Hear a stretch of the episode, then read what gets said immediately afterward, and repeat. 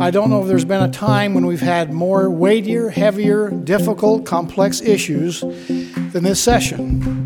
And so you're to be complimented for the diligence, the dedication, the hard work that you've exhibited on very tough issues. Governor Gary Herbert says it wasn't always easy, but lawmakers got a lot done this session. They even broke a new record for the number of bills passed. Welcome back to 45 Days, KUER's weekly legislative recap. I'm Julia Ritchie. And I'm Nicole Nixon, and we have officially adjourned. Sine die. So let's start big picture here. Uh, lawmakers passed a record number of bills 573 that's up from their previous record of 535 that they set two years ago. And the budget was also a record setting $19 billion about uh, mm-hmm. 250 million for education um, some big hikes for air quality mm-hmm. $28 million this year for air quality uh, things like school counselors got 30 million and also things like suicide prevention so uh, and we should mention the um, firefighters public safety officials got a bit of a increase for their retirement benefits which they were very happy about mm-hmm. that was kind of a big fight that played out um, notably $1.5 million will not go to the G. Hatch Center for Politics and Civility. You want to describe what that was about? That yeah. flap in the last our, day? Our longtime senator retired. He's building a, a center, sort of a library to hold a lot of his records um, and a replica of his office the legislature had appropriated about uh, $1.5 million, I think, to kick toward that.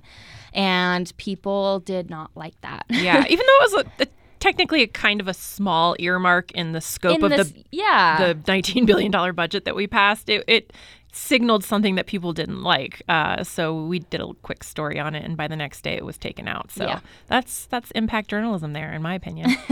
uh, let's talk about some of the big bills, though that that passed this session. We started this year with this huge protest on the Hill. Seems like every year now starts with a huge protest. Does seem like it. Uh, but this one was over Medicaid, right? So just a few months before the legislature convened, they had held a special session to revise Proposition 2 for medical marijuana. Uh, a lot of people were unhappy about that. Uh, and then, of course, we come back to this session and we knew this was going to happen, but uh, Senator Allen Christensen dropped this bill in the first week that uh, would scale back Proposition 3, mm-hmm. which also passed last year to expand Medicaid to low income Utahns. People really did not like this because it would cost more in the first few years to cover fewer people as the state seeks these uh, waivers from the federal government. Uh, Republicans shoved this through in two weeks. It was a pretty heavy lift, but mm-hmm. they got it done, facing a lot of public resistance. Um, and their argument is that it is fiscally more prudent in the long run. So. I, and it, I think it just uh, brings up the the tension that we've been seeing over uh, ballot initiatives mm-hmm. since last year was the first year we had a, a lot of them.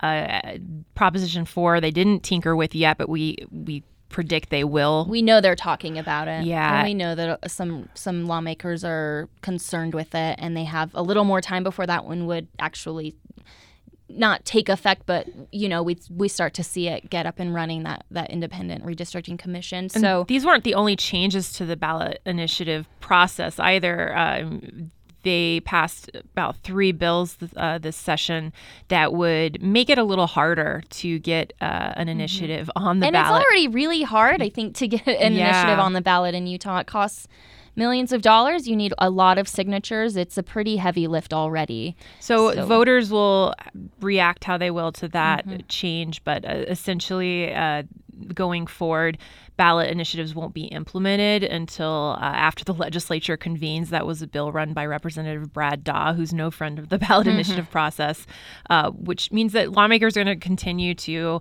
um, do what they want, basically, basically, when it comes to writing laws and revising them, which is their constitutional right. So let's pivot to hate crimes. This was a huge deal, actually. This is something Governor Herbert is very happy that passed mm-hmm. this session. I think a lot of people are. Uh, you were up here when they first started talking about yeah, this. I think that was four or five years ago. Yeah. Uh, in 2016 is the first year I remember it being a, a big deal. Um, and it, I think it got some movement in the Senate, um, and then the LDS Church, I think back then, indicated that it wasn't the best time for a, a bill like this. Um, and the Republican sponsor at that time, Senator Steve Urquhart, was really upset about that. And then this bill came up, but got no hearings for two years, three years. And it passed both chambers this year in the final week of the session. Uh, really big victory for I think conservatives declared victory on this, and, and Democrats who've been pushing for this for a long time. And uh, Governor Herbert said he'd sign it. One of the interesting things about the hate crimes bill this year is, in order to gain this you know huge majority to pass the, the, in the house. in the house at least. They had to add a ton of classifications to the yeah. bill so we always knew race ethnicity and sexual orientation would be covered but then they added things like age uh, what was the another school affiliation yeah. uh, status as a veteran or a first responder. These were added early on in the process to get more support in the senate um, and at the very end, yep. Representative Norm Thurston added in political expression, which really rubbed Democrats the wrong way. Mm-hmm. Um, he said that we live in a politically divisive time and uh, that no one should be targeted based on uh, their political beliefs. Uh, but some Democrats said, you know, he's just trying to protect Trump supporters mm-hmm. and this uh, this sort of conservative victim complex that we're uh, hearing about in conservative media outlets like Ben Shapiro talking about campus free speech and those kinds of things. Mm-hmm. So it wasn't a clean win, I would say, for LGBT groups who yeah. would have liked to have seen it pass without adding in like a million other things. But at the end of the day, this is a you know a Republican led legislature. Mm-hmm and I know the sponsor, Senator uh, Daniel Thatcher, tweeted about that and the addition of political expression at the end, and he said, "You know, I'm calling a win a win." Yeah, uh, we saw a lot of social message bills. We did, or We've talked about political messaging bills. Um, just quickly, uh, two abortion bills passed this session. One restricting abortions uh, on fetuses diagnosed with Down syndrome. The other one would bar uh, abortions after 18 weeks of pregnancy. The first bill, the Down syndrome bill, won't go into effect until a court rules on it. It's but, definitely a message bill. Yeah, and the second one, however, will likely be challenged in court immediately mm-hmm. by the mm-hmm. ACLU and Planned Parenthood, who tweeted out that they plan to challenge it if, if Governor Herbert signs it. He seems like he will. Um, so this could be a costly legal battle going forward. We mentioned on a previous episode already that that they had tried this in the 90s and it got overturned, but now that the Supreme Court has shifted to the right um, under Trump's appointees. Mm-hmm. It, it's it's uncertain what will happen with Roe v. Wade, and I think Utah wants to jump on the bandwagon of challenging that law and perhaps even toppling it eventually. Yeah, they've even said that as other states like New York and Virginia, I think we've talked about this move you know, to expand access mm-hmm. to abortion, that why can't Utah move in the opposite direction, especially when they feel like they have some backup from the Supreme Court now? Yeah. Um, mixed messages on guns. Yes. Go. so there were a lot of gun bills. A ton. Us, uh, you know, after the Parkland shooting last year, we talked about this as well. Um, Democrats unveiled a lot of bills immediately after the 2018 session and said that they were going to make gun safety a priority. But not a lot of these bills got hearings, and I think the ones that made it through actually went the opposite way that Democrats wanted. There was a bill to double down on the state's um, stand your ground law that that makes it clear that if you feel threatened, you do not have a duty to retreat. Right. That that was a, a kind of a one of those ones that kind of mm-hmm. didn't pass last year, but came back this year. Yep, and made it through. Representative Cory Maloy has become the the pro gun guy who runs those bills on the Hill. Uh, and his bills t- seem to get more traction than any mm-hmm. other well, a- gun reform bills on the Democratic yeah, side. He also had this. There were two sort of competing uh, red flag bills uh, Cory Maloy had the one that passed that was sort of watered down. So we talked about Steve Handy's red flag bill that came out immediately after the the high school shooting last year. Um, that never got a hearing. Cory Maloy's did, and and the differences. Um, in Steve Handy's bill, it, it would have allowed law enforcement to get a warrant to confiscate weapons from people who they thought would pose a threat. Cory Maloy's bill um, is only applies to people in in a shared household who have a shared ownership in a firearm. Um, Shifting who, the responsibility from law enforcement to a family member, mm-hmm, right? Mm-hmm. And I know that was uh, sort of the whole point was to undercut Handy's bill and sort of Yeah. subvert uh, actually implementing a red flag law, which have gained traction since the Parkland, Florida shooting. There were also some McCluskey um, Yeah. bills. I should say Lauren McCluskey, the University of Utah a- athlete who was shot and killed last year. A few bills that dealt with that case. Uh, and the most high profile one was Lauren's Law. Tell us about that. So, in Lauren McCluskey's case, uh, she was killed by a man she had briefly dated who was a felon, and she didn't know that. He got a gun from somebody and used it to kill her, and he he shouldn't have had access to a weapon. So, this bill, uh, dubbed Lauren's Law by Representative Andrew Stoddard, would have imposed a strict civil liability on whoever had provided that firearm to the person that uses it then in a felony. And there were a lot of concerns from Republicans um, about the strict liability and and the idea that maybe somebody's gun is taken, even though the bill provided exceptions for theft and things like that. The idea that somebody could have their gun taken without their knowledge and used in a crime and then they could be punished for it was made a lot of Republicans really uncomfortable. So even after a few hearings in two different committees, this bill didn't get enough support to make it through. But he says he's going to try and work on it over the interim. Well, speaking of things that did not get through, tax reform was the number one priority mm-hmm. of both Governor Gary Herbert and the Republican leadership. Yet, with two weeks to go, they pulled the plug on it. So, why did tax reform fizzle the way it did when it was really was their number one thing they wanted to I get think done? they waited too long to drop a bill And with and with two weeks left in the session, and I know it started in the House. It got a hearing in the House, and this coordinated effort, resistance against this bill from industries across the state was mounted this really strong defense against this bill. They did not want these new taxes on on their on their industry, on their services. Um, and with only two weeks left in the session, there were uh, they were it sounded like they were having a bit of trouble whipping the votes for it. There I was know- some conflict between the House and the Senate, Yeah. which is under new leadership, so they weren't really getting along, or they weren't communicating Yeah, well. Is a more tactful way of putting it. Yeah, and the Senate leadership said that they really wanted uh, the it, they wanted it to go through the full process. They wanted a House hearing. They got it. They wanted a Senate hearing. It was the time was starting to run out on it.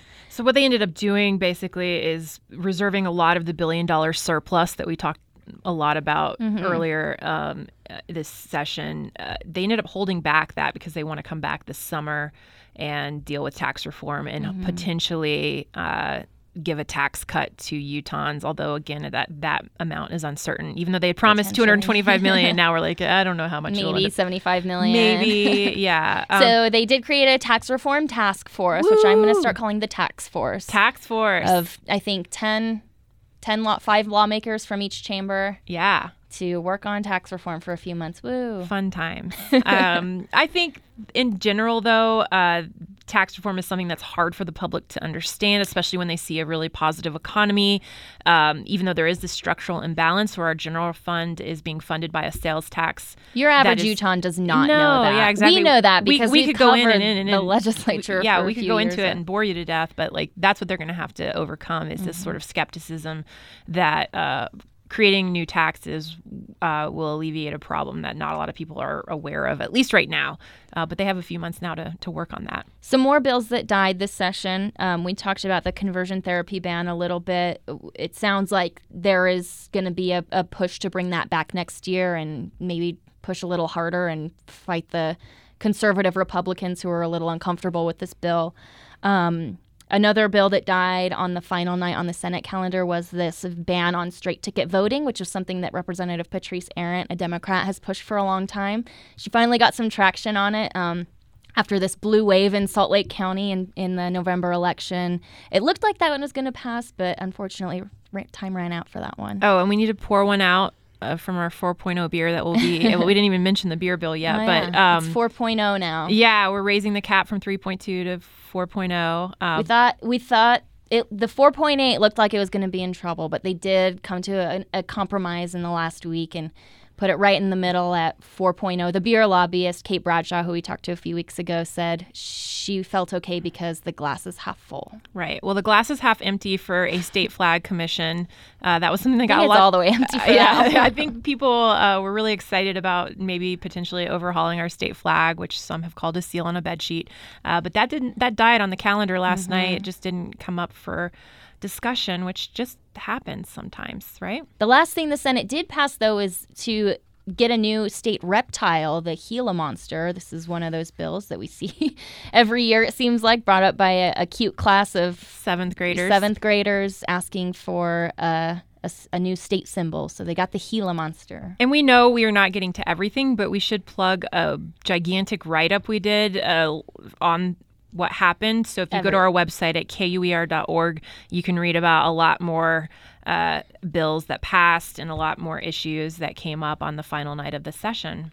We were also on Radio West on Friday to recap the session uh, with Salt Lake Tribune columnist Robert Gehrke.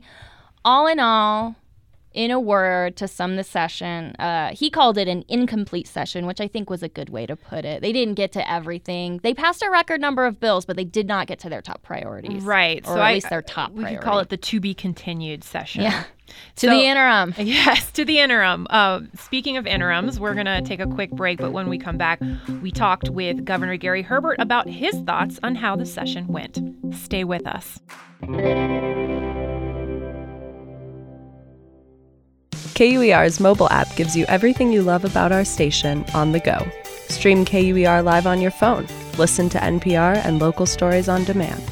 Then shift gears and listen to our 24 7 classical music station or explore podcasts like Radio West and 45 Days. It's all on the KUER app. Download it for free for Android or iOS wherever you get your apps.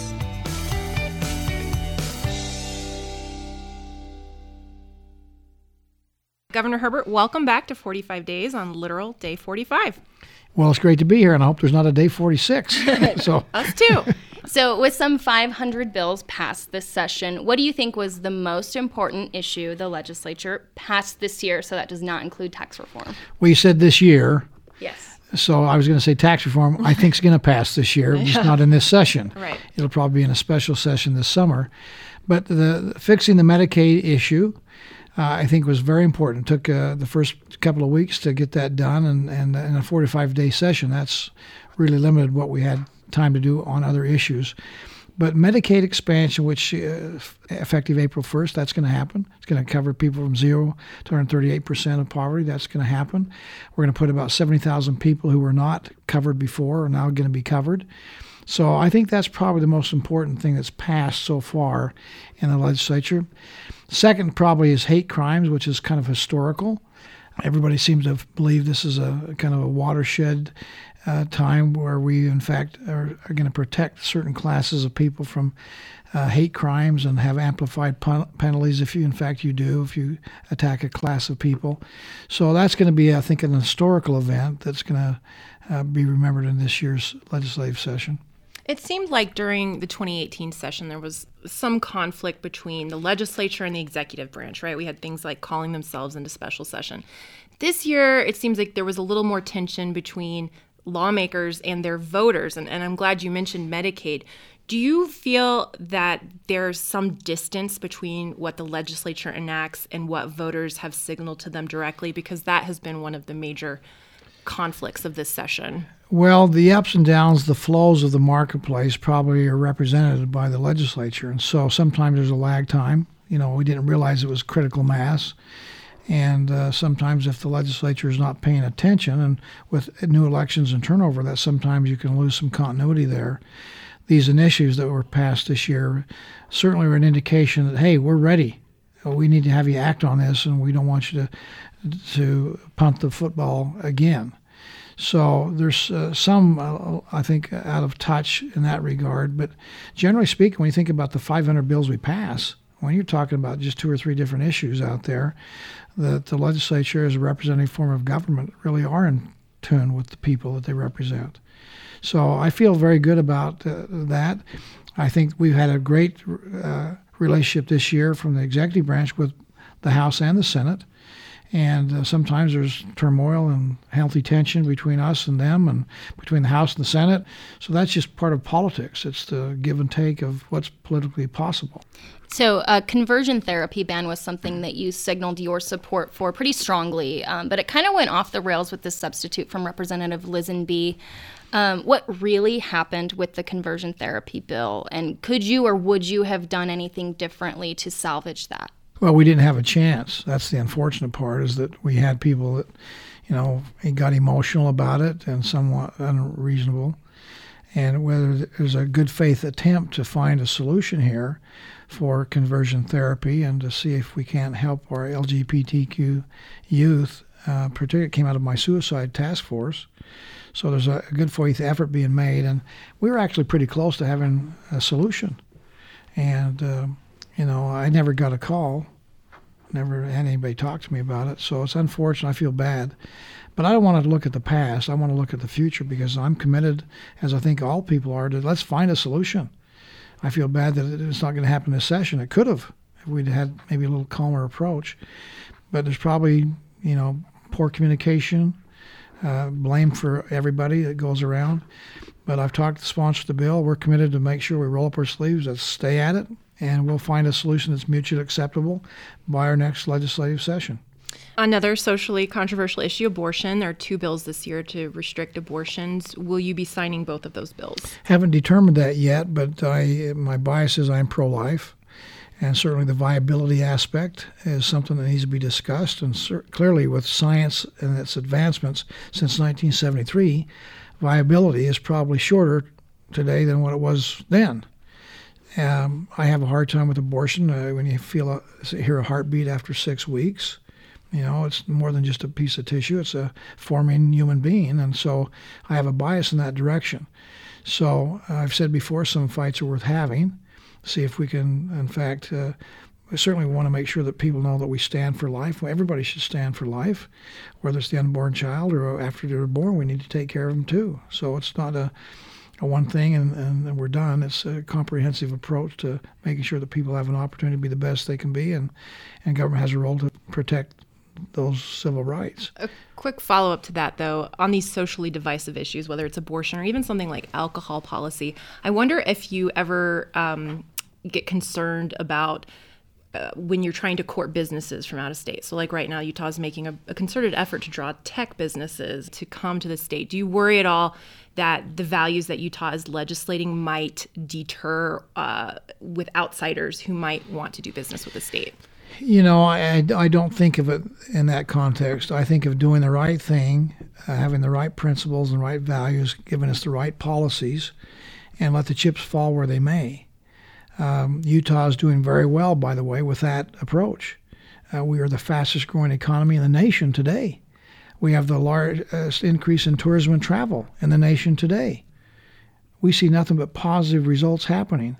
And a lot of people come to Utah and say, you know what, I like the fact that you're kind of traditional, you're family oriented, you have good principles and values that maybe some parts of the country and the world are, uh, are kind of uh, avoiding and getting away from.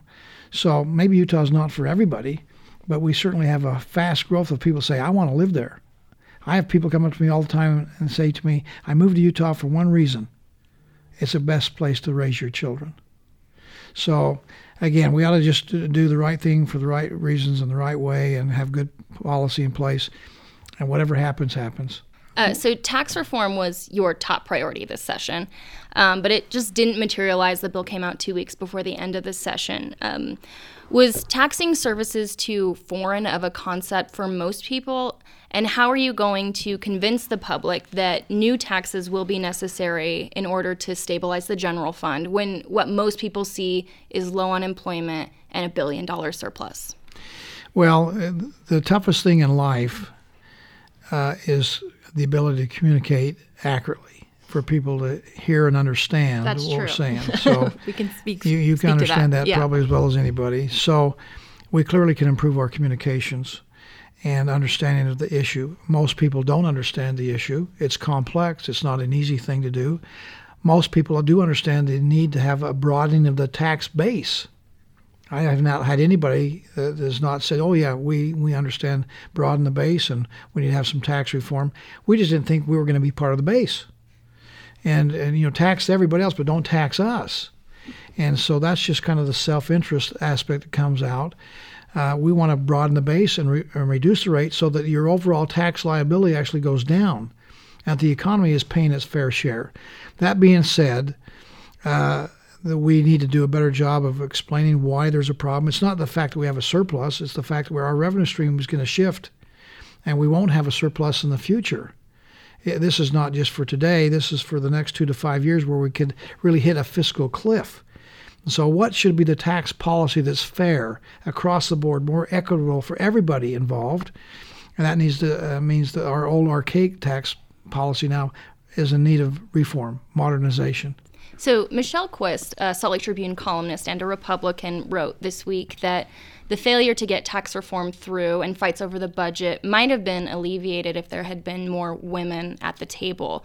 Do you agree? And does Utah value women enough? Well, uh, there's you you cannot overvalue women. I mean, uh, I'm married to a woman. I've got three daughters, uh, so my cabinet is made up of about 40% female. Uh, so I don't know what Michelle's issue is out there talking about around the table. Uh, you want to have uh, good, smart people. I don't care what their gender is. So you asked for $100 million in air quality spending. It looks like there it'll get closer to about 25 million is what I've heard at last count. Is that good enough for you?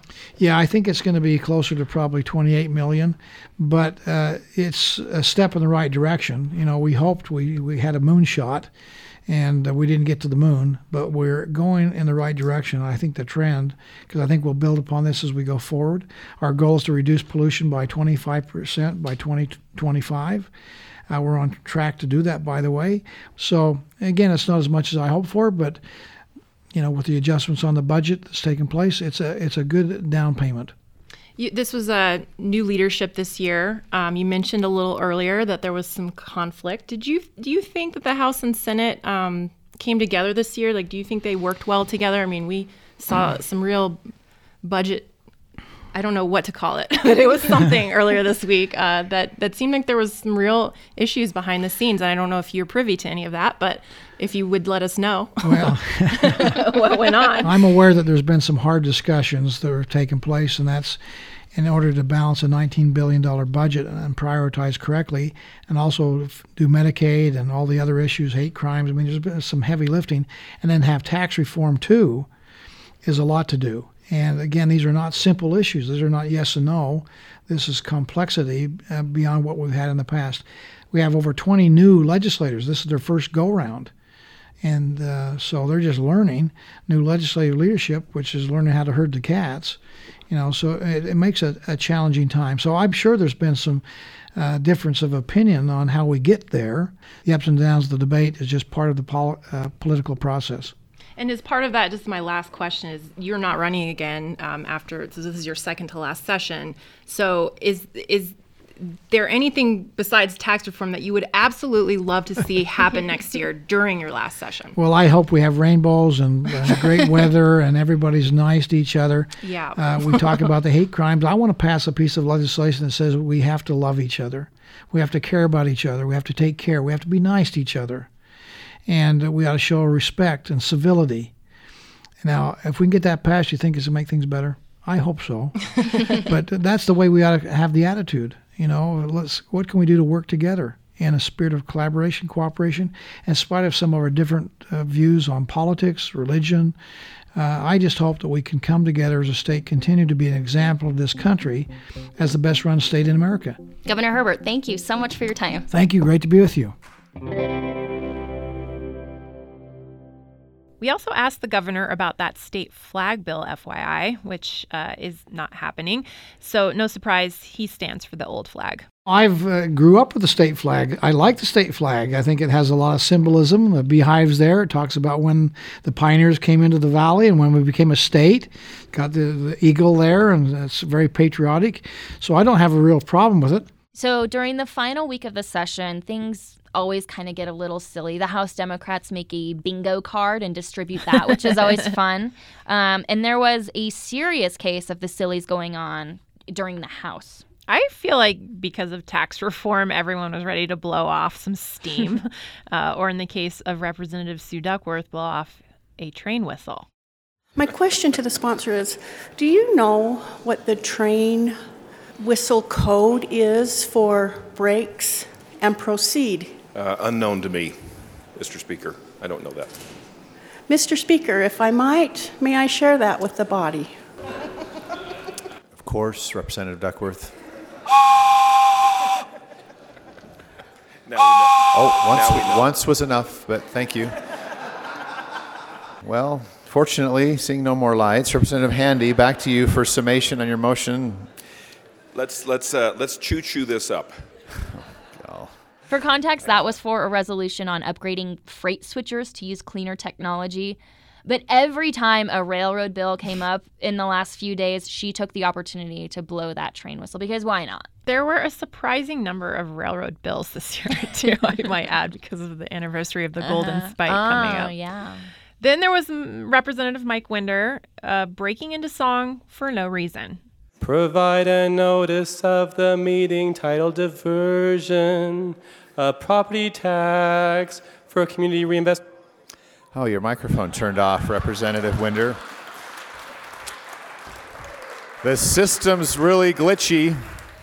Mike Winder spontaneously erupting into song. That should be a bingo space. That would have to be a free space, It's though. true, It it's happens true. too much. Too much. and then there was Representative Melissa Ballard, who actually got in a dig against the UK Parliament and the Utah Senate, all while speaking in a pretty good British accent. Motion to concur. Would you like to speak to that? I would actually. I realized after hearing the from the good representative from Magna, the good representative from West Valley, and the good representative from West Jordan, how fortunate we are to actually not be in the House of Commons, where they have so much bantering and silliness. And then I was reminded by this amendment that the Senate had to just add a simple date that they really think they are the House of Lords. And with that, I hope you will concur. Fun fact about Representative Ballard she's actually an Anglophile, and when she was young, she met uh, former Prime Minister Margaret Thatcher. That is awesome. so the Senate had some fun too, but not as much fun as the House. So when that controversial 4.0 beer bill came up, someone started playing that seminal country classic Beer for My Horses by Toby Keith, and no one could figure out where the music was coming from. Whiskey for my Does that conclude your presentation? Close. We got too many gangsters doing dirty deeds. Too much corruption. You know, uh, beer must go with ribbing because I've had a lot over this during this session. Is it time for our session superlatives yet? Yes. So we thought it would be a fun way to end this season, uh, giving out some superlatives to legislators and other people up at the Capitol who stood out this year for all the wrong reasons and right reasons. So first up, least shy of his feelings this session. That one goes to Senator Jake Anderegg from Lehi. I created this montage of him earlier this week. Oh, I really hate this bill. so I hate this bill because it goes to 138%. And so where do we go from here? I hate this bill. So I'm fighting that by voting for a bill I think stinks. I hate it. I'm stuck. I hate this bill because, I, but I really hate, I just hate that we're giving law enforcement another thing that they can pull us over for and give us a ticket for. It just drives me nuts. I don't know if I'm going to vote for this, but I, I just hate this bill. Thanks. So, uh, to that end, uh, Mr. President, I hate this bill. That did really well on Twitter. So the second superlative is for most likely to be the next poet laureate of the United States, and we obviously gave that one to Representative Scott Chew. that um, like the hoot of an owl it doesn't echo and the flight of a bumblebee that nobody can explain why it can fly because aerodynamically it's not supposed to the meadowlark has a um, a voice that that the Doppler effect doesn't have any any um, any effect on. Do you think President Trump even has a poet laureate? I have no idea, but I do know he definitely did not keep President Obama's poet laureate. Well, he doesn't need a poet laureate because he has all the best words. That's true. True. So next we have the most likely to start a second career at Universal Studios Harry Potter World theme park in Orlando, Florida. That award goes to none other than House Speaker Brad Wilson. Before I go to Representative Gibson, I want to announce one thing Representative Pulsipher didn't mention is that uh, today is Harry Potter Day at the Capitol. And uh, I have a confession to make. Uh, Harry Potter's Patronus was a stag. It's pretty cool. I don't know what yours is, Representative Hawkins. Mine is a ladybug. And I have my ladybug socks on today, and that's just you should all know that because got, I feel like I've got see Representative Strong has got his Harry Potter tie on, and uh, so both of us are feeling a lot of wizardly power today. So I just thought you should know that. What is your Patronus? A shark. Yeah. I took that quiz on Pottermore and I was so stoked that it was a shark because that's pretty cool. Mm, I hope mine would probably be like a beagle. I can see it. Yeah. All right. Next superlative. Most likely to win captain of her debate team. This one had to go to freshman representative Jen Dailey-Provost, who had some of the sharpest cross questioning this session. Including this exchange with Representative Brad Daw over his bill to delay the implementation dates of ballot initiatives. So, Representative, I'm going to ask you a little bit of a rhetorical question. Go for it. Can you think of any situations where the legislature has passed bills where we've had to go back and fix things? Oh, many times. Okay, so there's a good precedent that that's just what we do, and that um, in order to perhaps maintain the voice of the people, that we just get on board with fixing things as we need to. Well, I would say this. Zing! Our last superlative is most tenacious reporter of the session. Someone you don't always notice, but she is literally always there, lurking in the background on the floor of the House and asking lawmakers some of the toughest questions. Yeah, Lisa Riley Roche of the Deseret News is a veteran of Utah political reporting and one of our journalism role models. Especially this session with her sharp questioning of Republican leadership about that controversial overhaul to Medicaid expansion. As an example, I caught House Majority Leader Francis Gibson getting really snippy with Lisa in this reporter scrum that we had earlier this year, uh, which you can kind of hear in this tape. I mean, in the end, Lisa, is it the internal politics that you're more worried about in our caucus, or are you worried about us getting to a plan that covers everyone we can afford? That's what we're getting. The internal pol- politics of our caucus is irregardless to you, as long as we can cover what we're, what we're professing to cover, and that's the plan we have in place. Well, it's not a question of what's, uh, what I think is a question of what Utahns think. You get the idea. Lisa never gives up, and she's always asking the same hard questions over and over, even when people in the room are tired of it. We love you, Lisa. We do love you, Lisa. Never stop being you. What about superlative for most likely to take a giant nap lasting the entire weekend? That goes to me. it could be me too. or most likely to eat a lot of ice cream on the couch and binge watch the new season of Queer Eye. Aw, so yes. Queen. Can I join you? Of course. It's a date. 45 Days is a production of KUER News. This episode was produced by Tim Slover with original music by David Whited. If you liked our show this season, please do us a favor and go to iTunes and rate our show or leave us a review. Yes, we love, love, love getting your feedback, and we will be back throughout the year for more legislative check ins. You can follow all of that coverage and more by visiting our website at kuer.org. And you can always find us on social media too. On Twitter, I'm at Julia Ritchey. And I am at underscore Nixo. Big thank you for listening. The show has brought me nothing but joy. Until we meet again, in the interim,